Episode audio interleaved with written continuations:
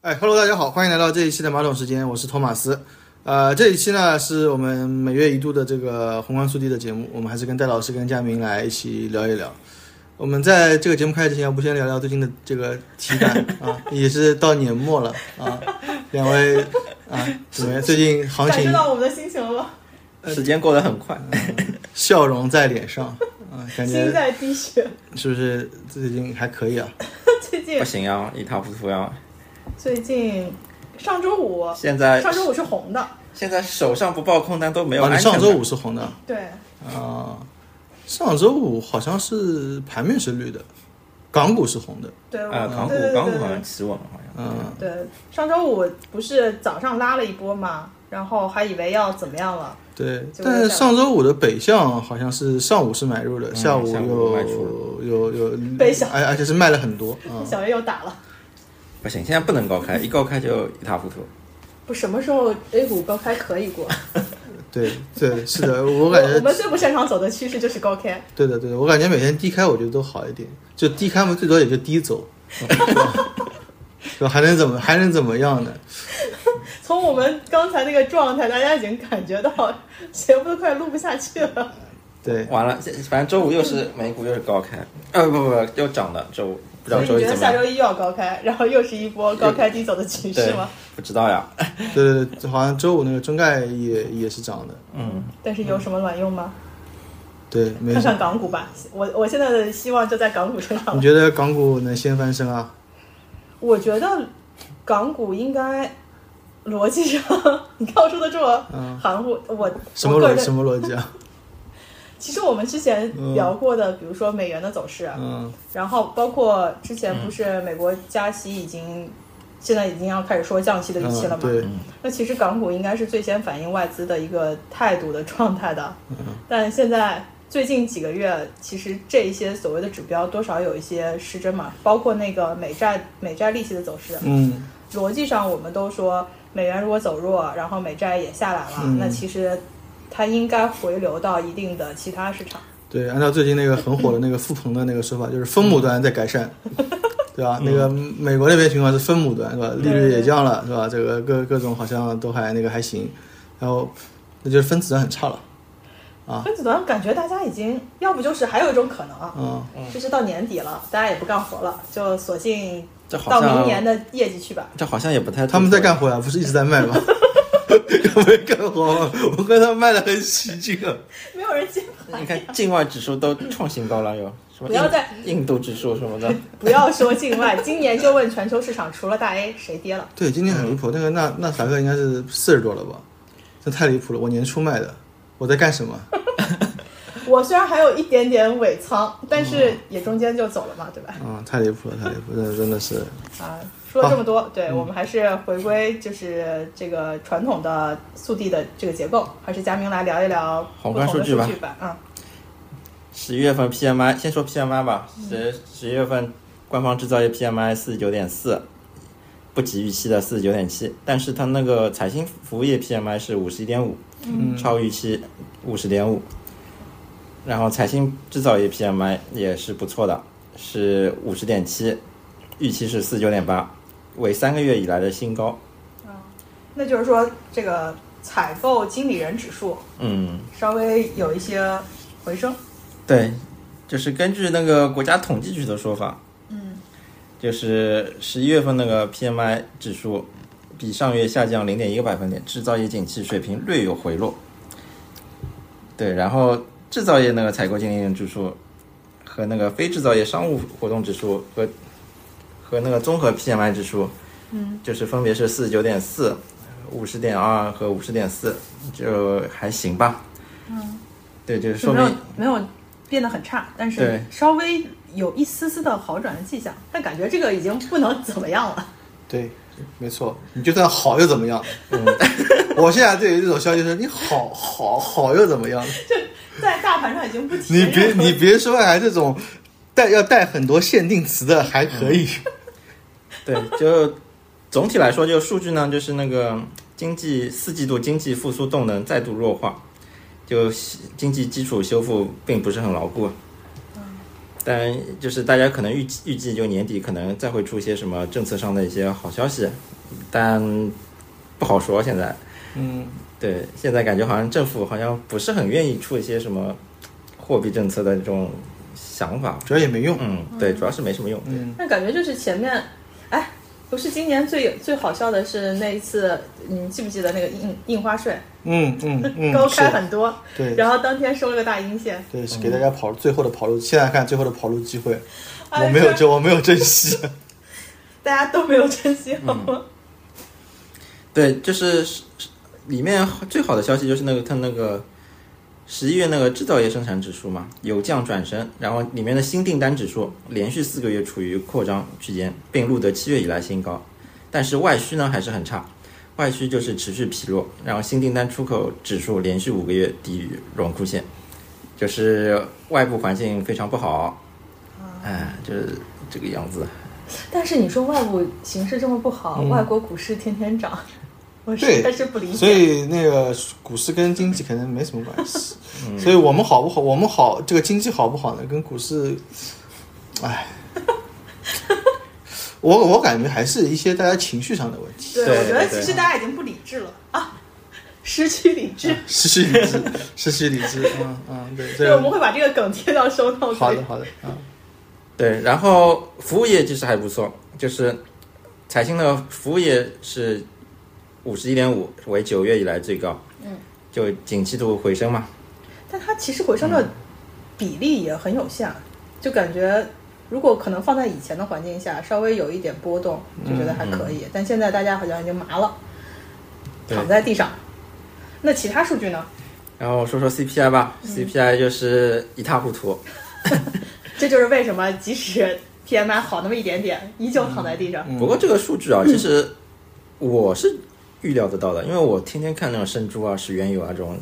这种大宗其实早就反映出来了，毫无波澜是吗？这生猪已经跌成狗了啊，而且就是在那个数据出之前，那生生猪连续天天跌啊，就是不见底的跌啊，就是它那个 CPI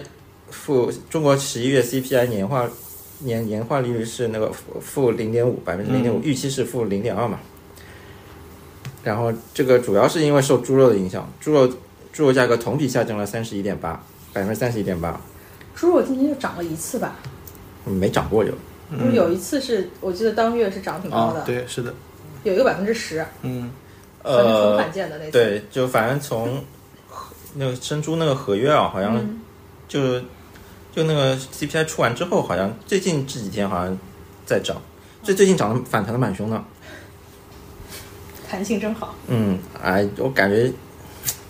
怎么说出你真实的想法？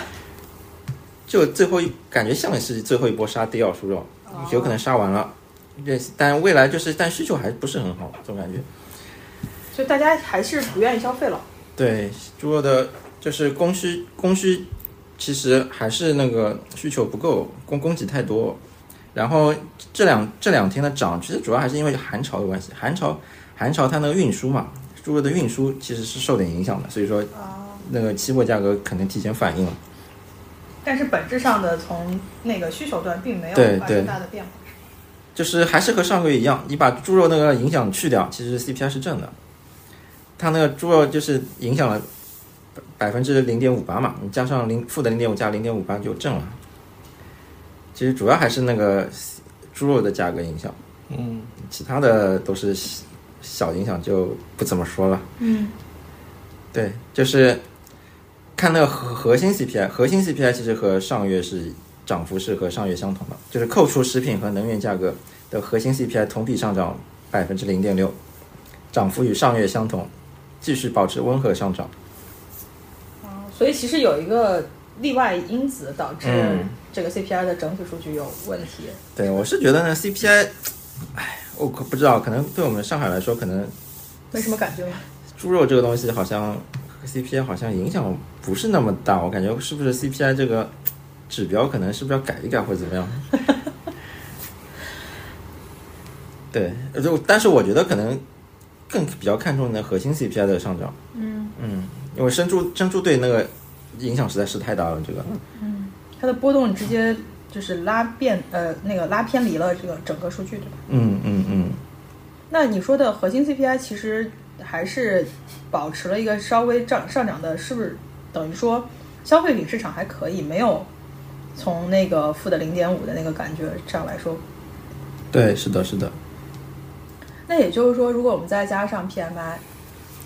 其实经济是微弱的在回暖的，只是大家已经对这种微弱的回暖没什么感觉了。嗯，对，是的，是的。那其实还行，就是你说的还行，怎么这么就是牵强？就是和上月差不多，其实，呃，就是你你不看猪肉这种东西啊，就是其实，呃，核心 CPI 还是可以的。你看 PMI 其实也和上上个月其实大差不差，嗯，就是总感觉就是它那个复苏的有点慢，啊，嗯，而且就是有一种就是磨底的感觉嘛。对，是的，是的，那我感觉 PPI 咱们这个数也没特别差。对，没没有很差，其实还行啊，主要是不是就是因为年初的预期打太高了，然后对一直在就是回收预期，嗯然后回收的就是你对，嗯就是年初的预期打太高，现在就在打脸，是这种感觉，就是，对，嗯，嗯让大家再麻一段时间嗯，就好了。什么时候你觉得习惯了，哎，拐点就要来了。对，对，那另外呢，然后就是猪肉的，就是比较就是总结一下嘛，就是那个猪肉的旺季效应，大家过于高估了。然后就是就是那个旅游的淡季产品啊、旅游的淡季更淡，也看这个这什么商商品那个低价竞争，就是就是就是大家就是可能之前普遍高估了四季度的 CPI，这主要是原因，啊，就是还是反映了居民端消费不行，内需不足。嗯这也跟整体的气氛还是有关的嘛。对，哎，反正还是压力很大，经济那个复苏的前景还是预期不要太高吧，反正就是，嗯。然后 PPI PPI 也不好，PPI PPI 其实主要还是受到原油的影响，嗯是原油在下降是吧？嗯，呃原原原油原油跌得很惨嘛，原油一度跌跌破七十七十美金了嘛哦嗯，WTI，嗯，但是国际上不是最近就是也不是最近吧，就是嗯十月、十一月的的那个国际局势，不是我我听到哪个节目还是谁在说，美国其实又开始担心它的油价对它的影响，然后担心油的供应量什么的，它甚至对委内瑞拉还是什么开始放松它的一些管控。呃，原原油原油就因为十一月份不是有个那个 OPEC 会议嘛，嗯， OPEC 会那它那个减产减产的其实预期不足，然后我待会儿会说，就是原油的话会说，就是哦呃，它那个分配的额度嘛，它减产其实效果它减产的不及预期，然后就是它一些成员国，原来是可能是会有一些强制性的一些减产，大家会监督的，现现在就是改改成了自愿减产，那自愿减产它那种。动力就很执行力执行力就比较弱了嘛，大家大家纷纷就觉得它那个减产的预期就很很差了，嗯，不是很一致。像沙特这种对对有钱的，他想减确实能减，反正对减了嘛，产量低，收入低，他也过得下去。嗯，那像有些比较穷的，像伊朗这种，可能就不太行。对那我们说回 PPI 吧， ，PPI PPI 十一月份 PPI 年增率是负百分之三，预期是负二点八，对主主要是还是受国际油价回落和部分工业品市场需求偏弱的因素影响，嗯，就环环比油品转降嘛，就是降幅扩大了。啊，嗯，之之前几个月是降幅缩小的，现现现在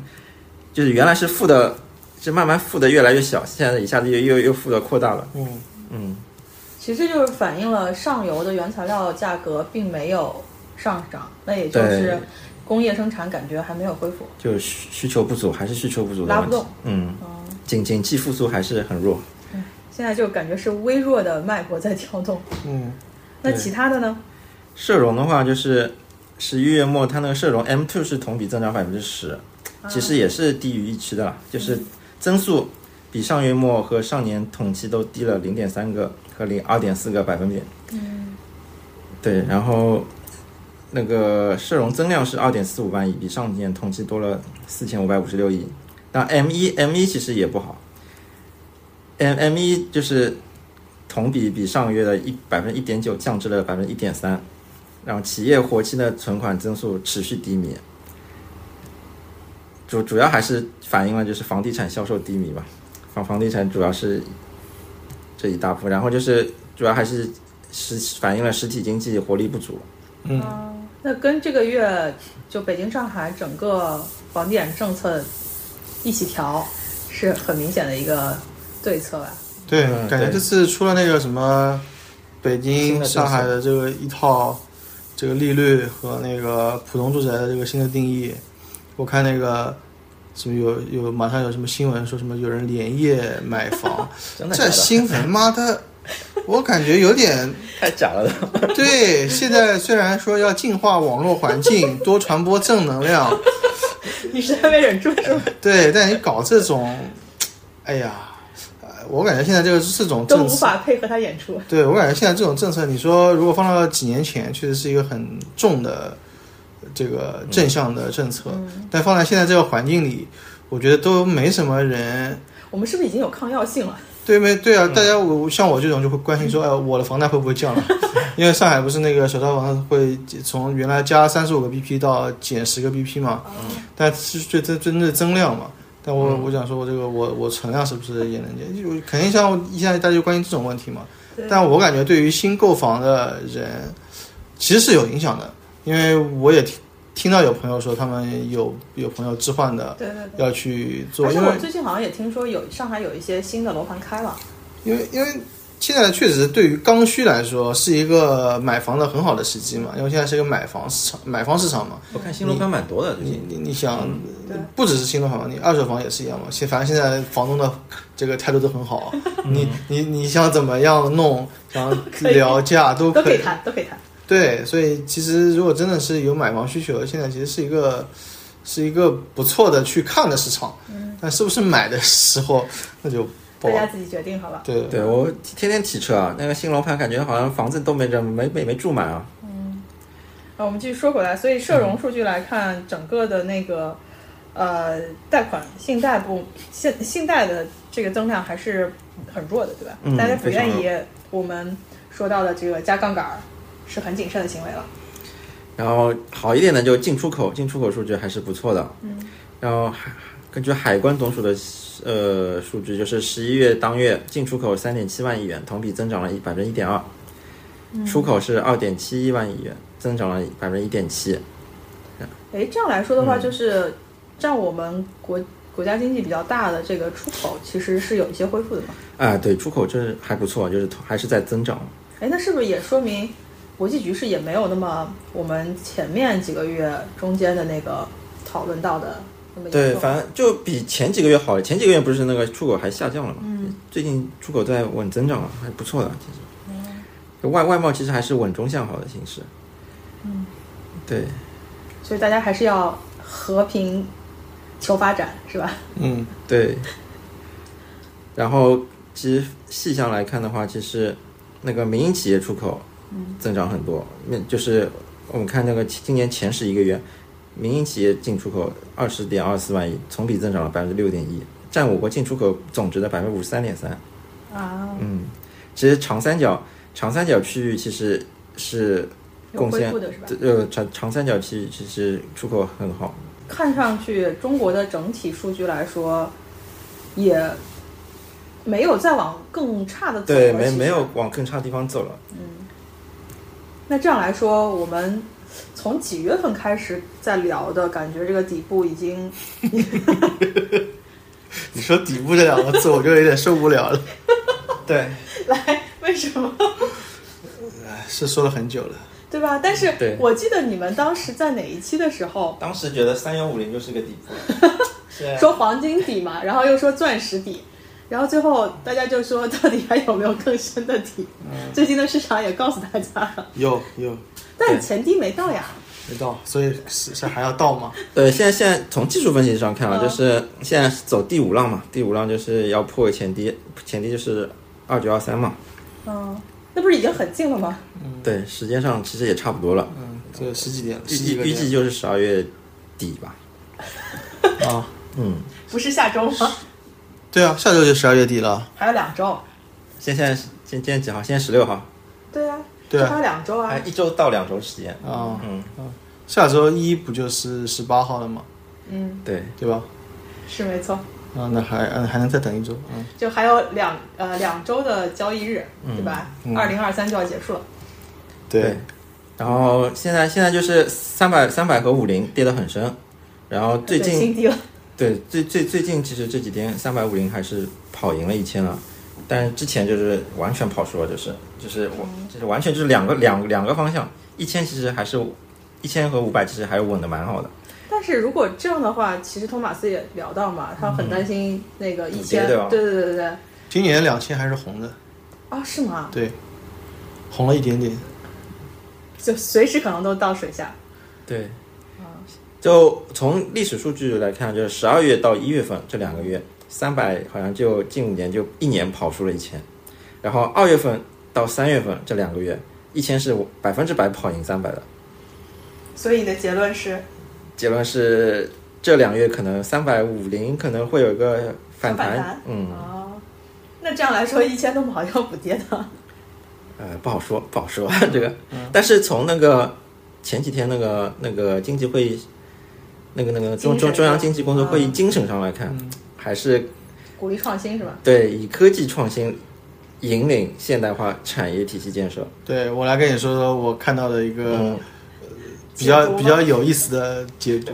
就是因为这次大家说那个中央经济工作会议喜欢就比较引用的那个就是先立后破嘛，呃，对，他就是说怎么解读这个先立后破呢？立就是买两千，破就是卖卖三百。他说反映到资产配置上，就是要买这些成长的科技类的专心特金，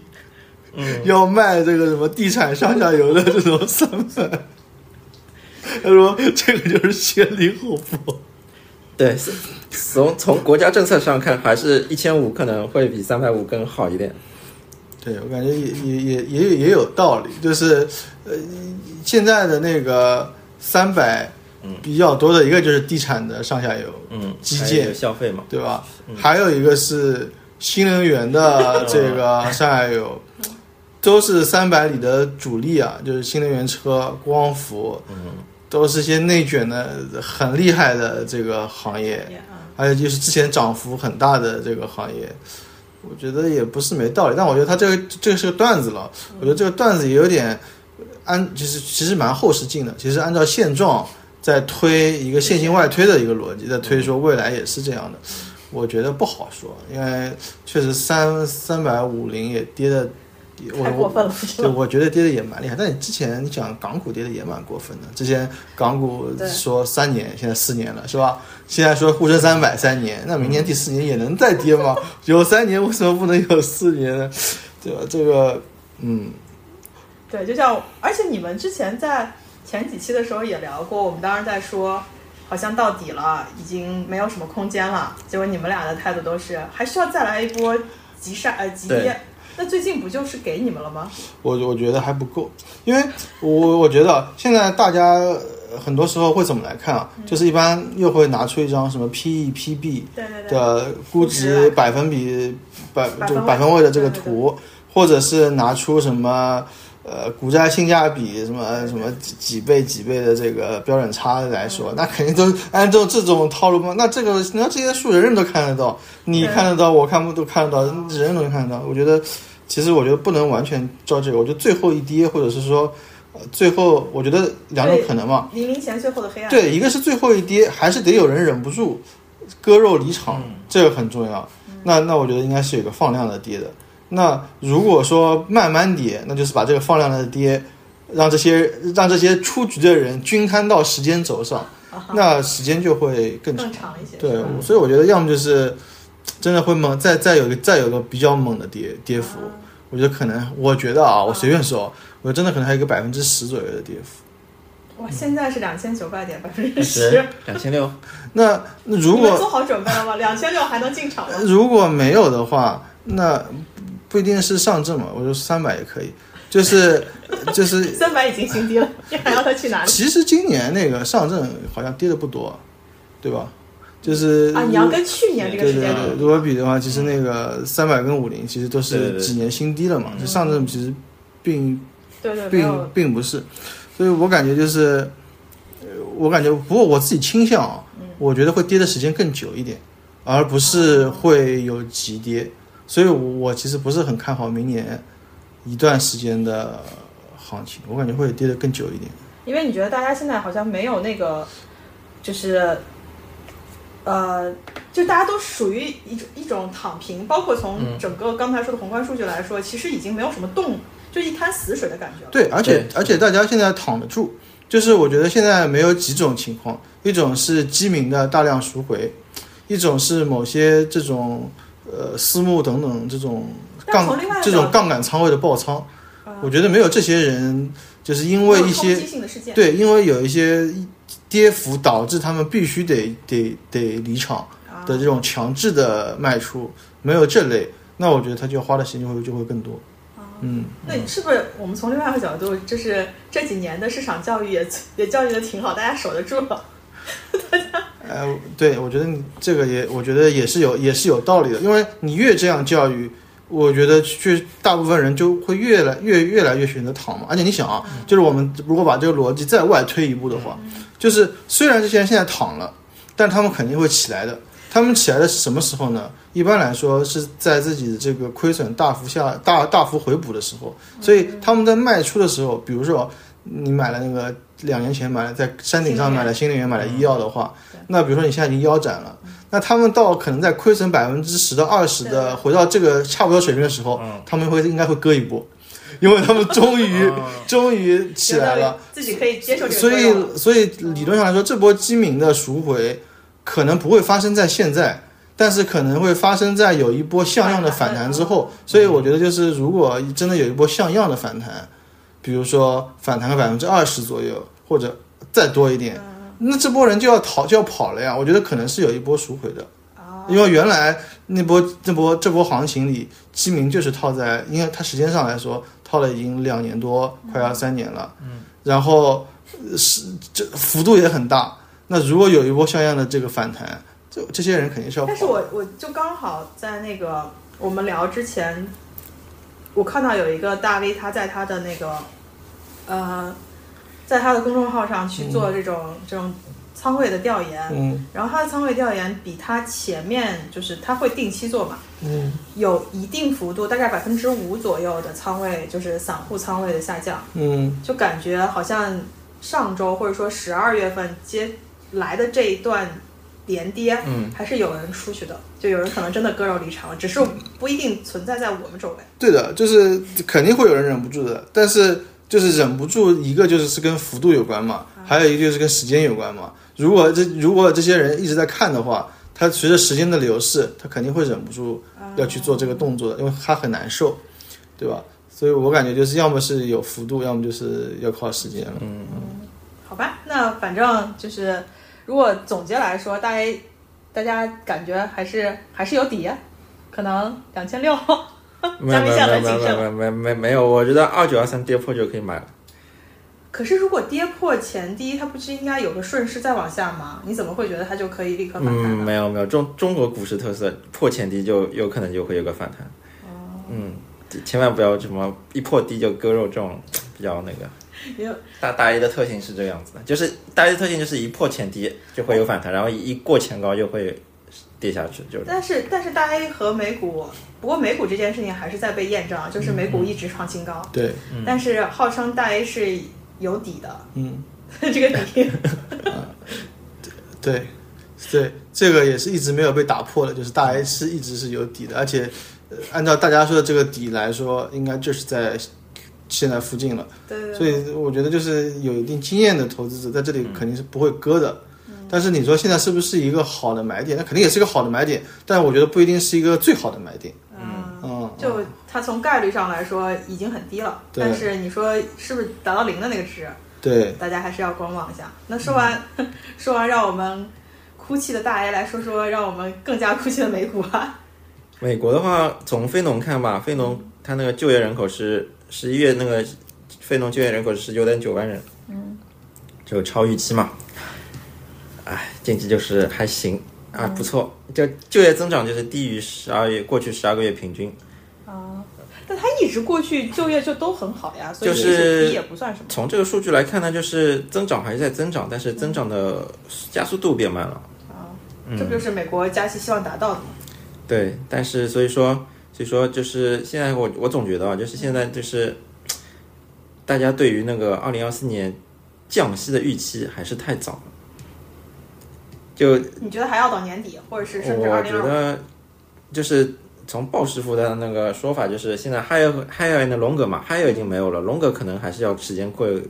较长一点，应该还会继续保持高利率的一个政策。但是他上次真的很割，哎呃，是是是，我我也不知道为什么他就很嗯割了，就对，真的很割，割完之后都都在涨，都在涨，然后大 A 就是冲高回落。汇率汇率都涨了，人民币对汇率也涨了，嗯，对，但那个时候 A 股没有跟着一起嘛，高开了，高开开了，了，高开低走，这种只能有一个高开，连哎，连连续两天已经高很开给低面走，子了，呃是吗？高开已经反映了利好了，对，非常打击士气，真的。嗯，哦，好，那我们继续。继续的话就是说说 CPI 吧，十一月十一月 CPI，CPI CPI 就是年增率是三点一，预期是三点一，就是符合预期嘛。嗯哇，哦美国的这个数字游戏真的是把玩的非常精准啊！对，这一波感觉调控的还蛮厉害的，就我感觉就是他们对那个大家的预期啊，就调得非常好。哎，都让我有一种嗯他们以前老说我们操纵数字，你对不觉得他们的数字基本上也是对是说说要几就来几那种感觉吗？对，不像不像国内这种感觉，好像预期一直打得很高，然后一直打脸。对对对，没错没错，嗯就我们已经控制不住我们的数字了，他们可以精准的拿捏自己的数字。对对，对，就是美国十一月核心通胀率有所回升，就是加强了美联储在短期内还是维持高利率的意图。对劳动力市场还是非常强劲嘛，就是就是物价压力就是以也还是有，有，虽然也回落，但是强劲的劳动力市场还是继续为那个消费支出和经济提供动力。啊嗯，我我我估计啊，就是就是美联储现在在缩表嘛，嗯但缩表这个月的速度好像比上个月更快了一点。我估计大概整体缩表，它要完成它的目标的话，可能要到明年的九月份或十月份左右。我估计大概在九月份、十月份可能可才能会有一些利率上降的息这变化哦种变化吧。现在我总觉得现在就是打打预期打太满，有点大家市场就是定价有点太高了。就美股的定价高是你从年初就说的故事，对，没错，对，黄金就从就说黄金嘛，嗯黄金那次二幺四四就是直接感觉就是一种空空单被嘎爆的那种，就是那种资低金空资位是金吧资金盘行为，就是二幺四四那个高点。嗯，就是黄金，从我们继续说那个黄金嘛，是实质利率其实已经现在已经有下降了，就十二月十三号的实实质利率现在只有二点零七，对，就比十一月份十一月份的时候最高的时候大概是二点三七九左右，嗯，嗯，降息的这个信息一出，不这个这个预期一出之后，黄金后来又反弹了几天，对，呃，反弹上的二零五零以上，然后其实其实那是波就是就是感觉是一个蛮好的一个短期做空的一个机会啊，就是他他有些人都觉得市场定价就觉得好像明年会降息七十五个 BP，这有点过于乐观了，我觉得。但是如果你用现在的实际利率去套公式的话，黄金价格还是有还是高啊。对，高很多，但是这个公式可能还是要调整了，就是可能一年一调，呃，可能现在可能明年一调的话，它的截距和那个，嗯，那个那个斜率可能要改一改了。现现在黄金就是嗯可能就是嗯金融属性还是偏高，现在就是大家可能认为就是，呃，美联储可能就是未来它那个软着陆或者硬着陆的风险可能，呃，感感感觉现在感觉偏向于一些软着陆的风险，就软着陆的几率更大一些，感觉。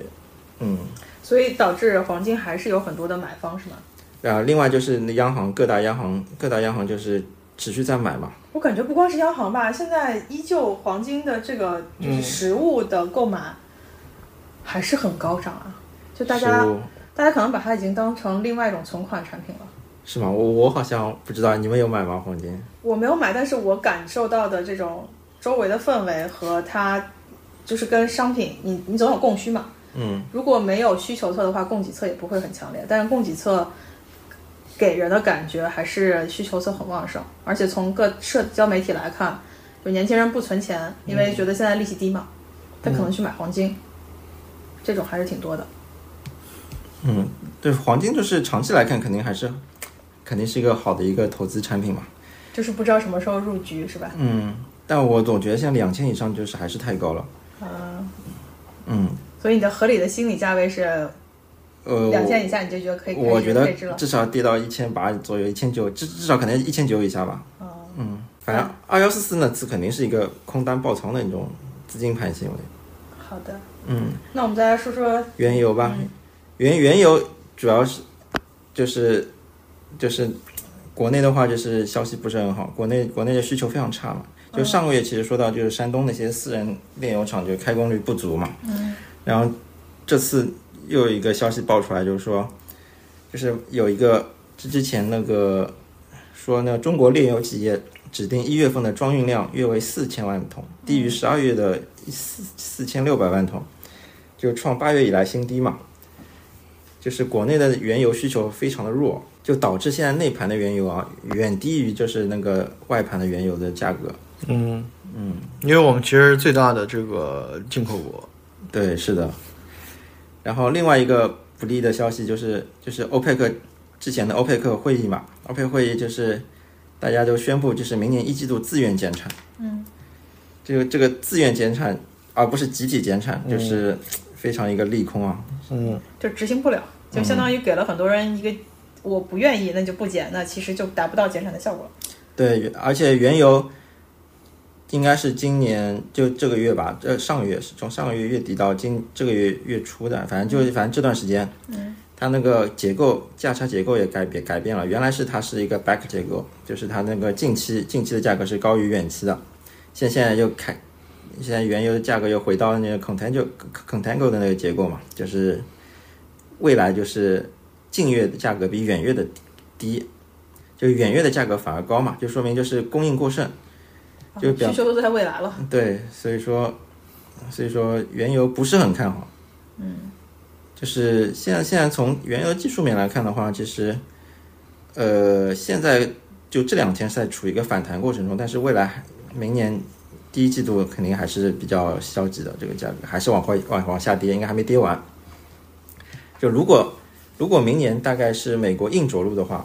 可能要跌到六十美金以下 WTI。如果明年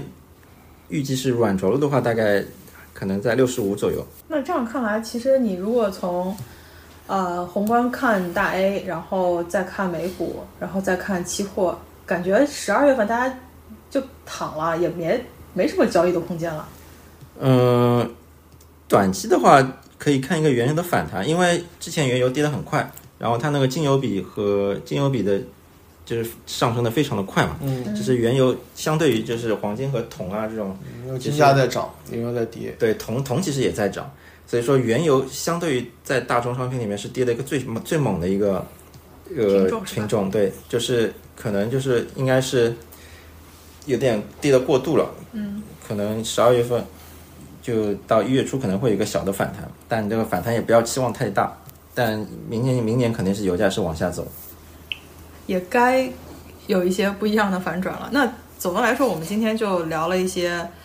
好像没有什么特别惊人，或者说就没有什么特别大的波动的数据，有一种、让我有一种年底了嘛，年底大年底家休息大家都休息休息对对对对对，因为整个欧美市场现在应该都开始准备过 Christmas，然后过嗯新年了嘛。那我们国内虽然不过这个圣诞，对吧？新年大家感觉也是要休一下的，然后嗯这就是明年的那个春节，可能这这一两个月，或者我们稍微，大家觉得春节前还会有一波吗？我还是比较希望能看到，就是明年春春季会有一波大行情，大行情反反弹反弹反弹反弹大行行情 一下，你注意你的用，注意你的用词。不是，你有没有发现现在大 A 里头现在已单经日麻木涨了、单日的波动在什么百分之一到百分之二这种涨都没有？嗯，对，其实好像真的是在这波下跌过程中，一般来说说熊市多暴涨， 历史规律一直在失 失灵，是不是？呃好像没没有真的没什么好，就一个点以上的涨幅，好像你好久情，没见到了没见到对对了，对对对，就是波嗯就是没有任何的什么消息能够带来一个整体的上涨。除了就周一周一那波，其实开周周一的政府蛮大，就是 CPI 的利空嘛、c 嗯 p i 的利空，其实应该多来这种啊，这种多来几个，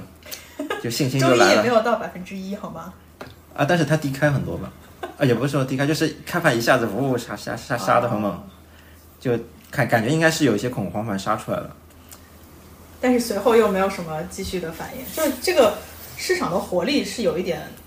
有对一点丧失就了就吧这几天的信心打击很大嘛，就高开低走的那个信心。对我我感觉这个市场的关注度，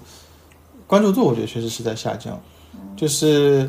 不管你啊是被套了还是什么样的人，我我我我觉得有很大一部分人可能已经不看盘了，啊，就特别是基民吧，就是可能也不管了，就是也就不随便吧，对对对，可能每每天瞄一眼就就结束了结啊、啊。那你们你们觉得说在后面，包括你说的，还是希望春节就是有一有一波反弹。那它有一些，比如说作为右侧这种投资者，你会关假设如果做右侧投资，你会觉得什么样的现象是反弹的标志？是要放量，像你们刚刚说的要来一波带血的筹码，没有，我觉得现在上涨放量不是一个好的选择，就是放量就代表分歧大嘛。其实如果你一个就是它一个杀跌那天，如果杀跌放巨量杀跌，然后又收回来的话，其实是一个很好的一个底部参考参考的底部。但是在反弹的过程中，还是希望是一个缩量的，慢慢就是不要放大量的那种上涨会比较好。嗯嗯，我是觉得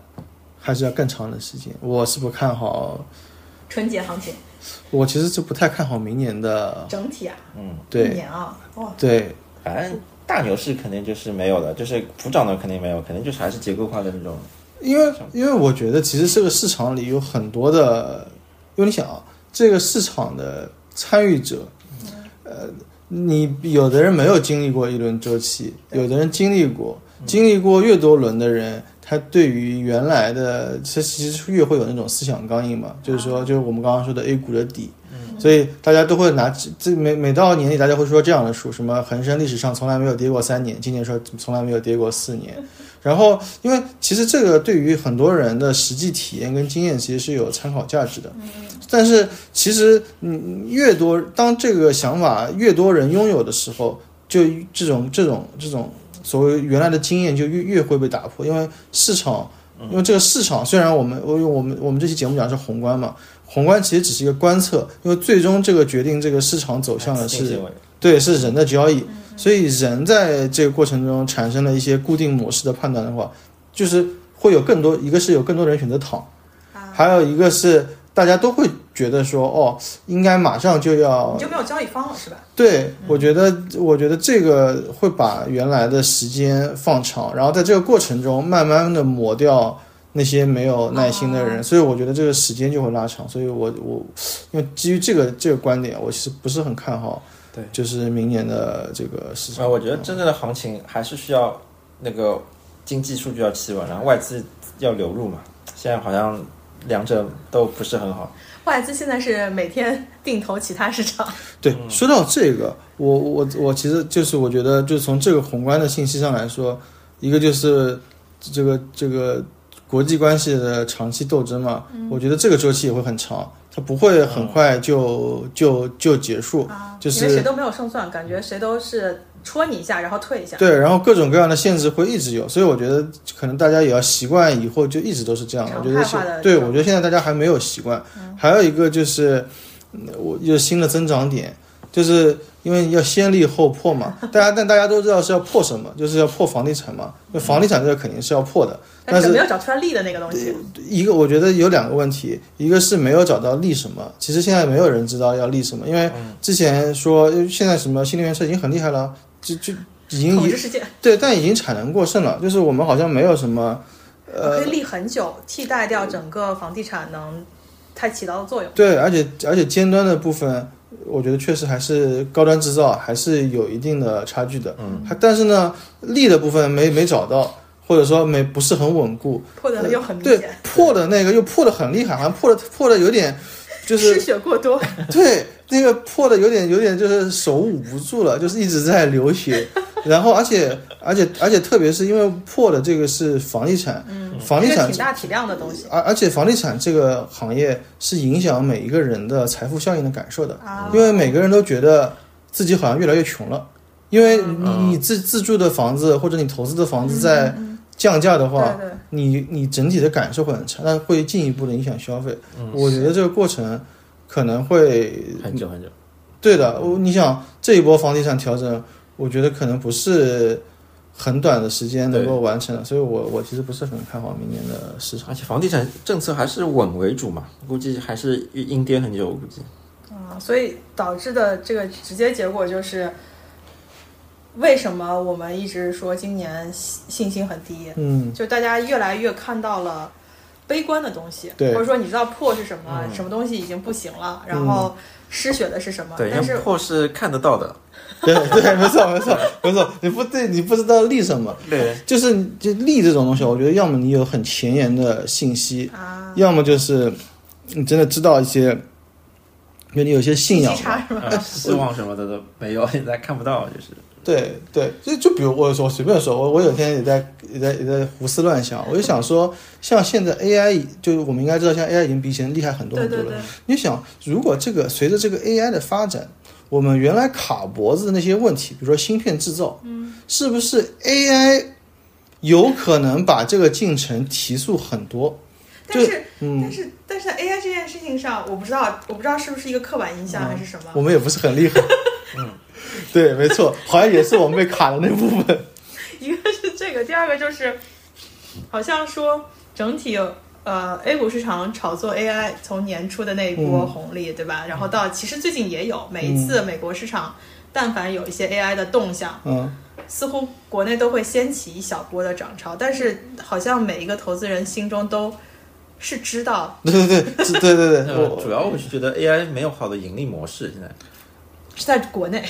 其实呃其其实对嗯我我想说的不是 AI 它有没有盈利模式，我的意思是说，就是如果 AI 作为一个国家的基建的话，比如说以后基建不是哦大投数资、大数据投资这个大数，据是国家出钱去投资 AI，这个 AI 能不能产生真的有益的效益，有长期的价值，我觉得是有可能的。但是好像好像我们也没有看到类似的，您能看到一些相关的政策在推这个事儿，但没有看到具体的能够让大家觉得我操牛逼，这个好像对未来充满那种信心的感觉就可以。因为我因为就比如说我们聊到比如说前前几年就可能十年前这种阶段嘛，大家会有一种欣欣向荣，觉得中国最牛逼的那种感觉，对吧？现在我觉得大家好像弥漫着一种好像好像有点干不过嘛，我 操，怎么办？这种这种感觉，对，我觉得其实需要一些这种事实的东西，让大家觉得这确实很牛逼啊。那我们反正这也是二零二三年最后一期的这个观点速递哦，对啊，没有想到我们做了快一年，对不对？嗯因为不是一月份开始做的。嗯嗯，那，呃，如果如果回听的话，就我觉得其实做投资实录，我们其实这个节目有点像投资实录的一个嗯记载。然后大家每个月都有一些自己的观点，然后包括有一些自己的操作。如果再去回听当时嗯嗯，自己在每一期观点速递 讲出去的话立的 flag，可能可能被啪啪打脸啊，但是。其实本身投资就是个动态的，因为你是对不同信息的一个整合，也可能我今天得到的信息支撑我做这样的判断，对明天我的信息摄入就发生变化了，那我的观点也就随之变化了。对的，因为投资不是一个立人设的这个事情，因为立人设是对投资来说是最没有意义的。对，我们看的是真金白银嘛，嗯那也就是，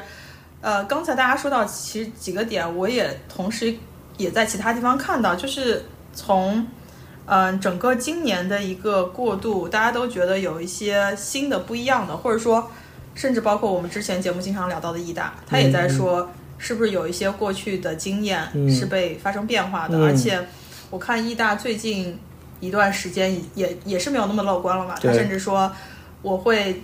把手上的筹码留得更紧。嗯，那但是他也说了，如果 A 股加速下跌的话，他配置 A 股的这个速度会更快。他也有一些标的，比如说三百、五百，还有消费，嗯是甚至他在事隔很多年之后，终于开了第一车的那个嗯，环保新能源。嗯虽然你说那个基本上那个基金里头买的其实都嗯是消费类的产品，但总的来说，就是大家可能，嗯，像我们一贯说的，就是宏观上面它只能表现一些大的趋势，但择时这件事情一直是投资里头比较难的。 对，那我们也只是给大家提供多一些的信息参考。你也可以把我们的观点速递当一个反向指标，嗯像我们三 个韭菜、对吧，在这里一天不知道在想什么，你可以把它作为一个反向指标。当我们过于乐观的时候，可能 你可以是个警示；然后当我们过于悲观，你可以想想嗯是不是嗯当韭菜已经开始恐慌的时候，恐慌也没有恐慌。 那就就说明我们还不够悲观。嗯那大家还可以做一对个对情绪的指标。对，那呃，今年的这个观点速递也就